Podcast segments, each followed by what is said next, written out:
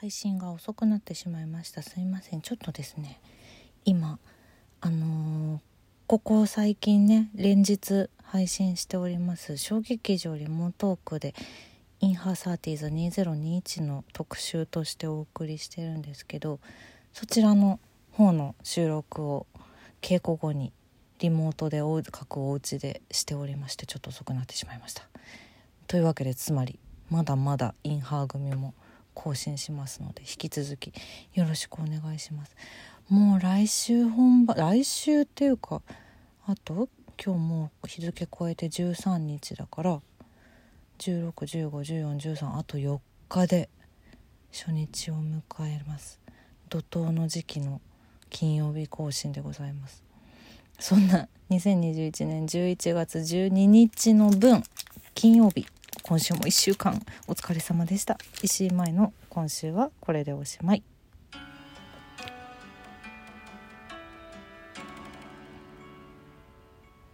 いやいやいや怒涛の追い上げを行っている現在ですけれども皆さん元気にお過ごしでしょうか？あのご予約いただいた皆さんも本当にありがとうございます。あのー、ねやっぱりちょっとご時世的にね終演後の面会などはできないんですけれどもご予約でお名前を久しぶりのあのー、なんだお芝居なので5ヶ月6ヶ月6が前回が2人コール6月だから5ヶ月ぶりかなのでなんかご予約いただいたっていうのでお名前を見れるのも私はすごい嬉しくて本当に感謝しております。素敵な作品になってますので絶対に楽しんでいただけると思っているので劇場でもしくは画面の前で配信でもね見ることできますので是非よろしくお願いします。ラジオの振り返りをじゃあしましょうかね。えーと11月の7日から始まったのかな、えー、小劇場リモートークはそんなわけでインハーサーティーズ2021特集を現在行っております。78に清本佳代さんの分を配信しまして90に三浦真由さんの分そして11とさっき12日に梢さんの分。3人分。お送りしました。本当に本当にね皆さんみんなご協力いただいて本当にありがとうございます。ちょっとねやっぱりねもうこんな私の個人のあれで申し訳ないと思いつつお願いできないでしょうかとみんなにお願いしたらやりますって言ってくださる方がたくさんいてありがたい。でもねあのなんだろう。もう稽古場がさ前もちょっとそんなお話どこかの誰かの回でもしてるかもしれないけどコロナ禍だからね一応ね感染対策もちゃんとしているのでその休憩中ご飯休憩とかの時もさもうみんなちゃんとね静かに食べてるんですよ。会話がね なかなか稽古場でするのが難しい昨今でしてなんか個人的にいろいろお話できるの私はすごい嬉しいなと思っています。まあ、とはいえねそのゲストにあの来れなかったという方とももちろんが結構ガツガツお話はしていて様子を見てマスクをしながら。本当に素敵なメンバーが集まった。もうなんか30代素敵やんって思うメンバーなので。嬉しい。そんな仲間入りさせていたそんな中に仲間入りさせていただけて私はすごくありがたいな幸せだなと思っている稽古場でございます。小劇場リモートークのインハー特集はまだ続くんですよ、うん、14日から17日までもあと2人。そして、えっと、舞台の千秋楽21日からもありますのであの舞台と合わせて是非よろしくお願いします。あのそうね結構前に収録してる方の分もあるのであれなんですけど見終わった後に聞いていただく分にもあそんなこと考えながら やってたんだっていうのを後から知るというのもありかなと思っているのでアーカイブでねいつでも聞けますのでぜひぜひ引き続きよろしくお願いしますそして音楽の話は11月10日素敵なコラボ曲フューチャリング曲の話をしました。これまたね11月3日のカバー曲に続いてもう入れきれなかった曲がめちゃくちゃいっぱいあってちょっとだけその話させてくださいね。入れきれなかったのはねうんとまずベースボールベアとえー、チャットモンチ福岡明子さんと呂布さんの「唇ディティクティブ」っていう曲があるんですけどこれ大好きなんですけどね入れられなかったですねそしてドラゴンアッシュの KJ さんとシュガーソウルさん。のガーデン。ガーデンはもうさ私はもう同世代だからさ本当に高校生の時なんかねカラオケで歌ってる人がめちゃくちゃいっぱいいたよね。大好き。あとハルカリハルカリフューチャリング歌丸さんかな？若草ダンスっていう曲あるんですけど私これすごい可愛らしくてすごい好きですね。ワッフルでもどうぞっていうワードがすごい好きなんですよね。でそうちょっとだけお話ししたけど岡村ちゃんはもうこれ素敵なコラボが超いっぱいあってダオコさんとの「ステップアップラブ」とめちゃくちゃ迷いましたね。このミュージックビデオが大好きですね。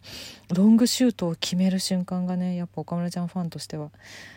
もうベイベーとしてはたまらんですよね。そして RIP SLYME とくるりのラヴぃも入れられなかったね。うーん大好き。とくるりくるりで思い出しました。くるりとユーミンの「シャツを洗えば」とかもすごい素敵な曲で大好きですね。椎名林檎さんはあの純平さんとの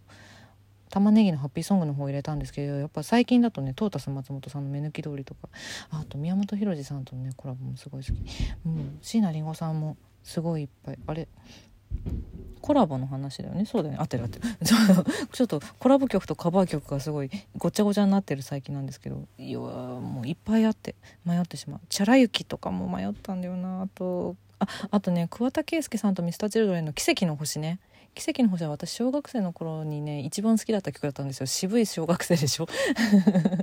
大好きなんですよ。かっこいいよな。今聞いてもかっこいい。あとアンドロップの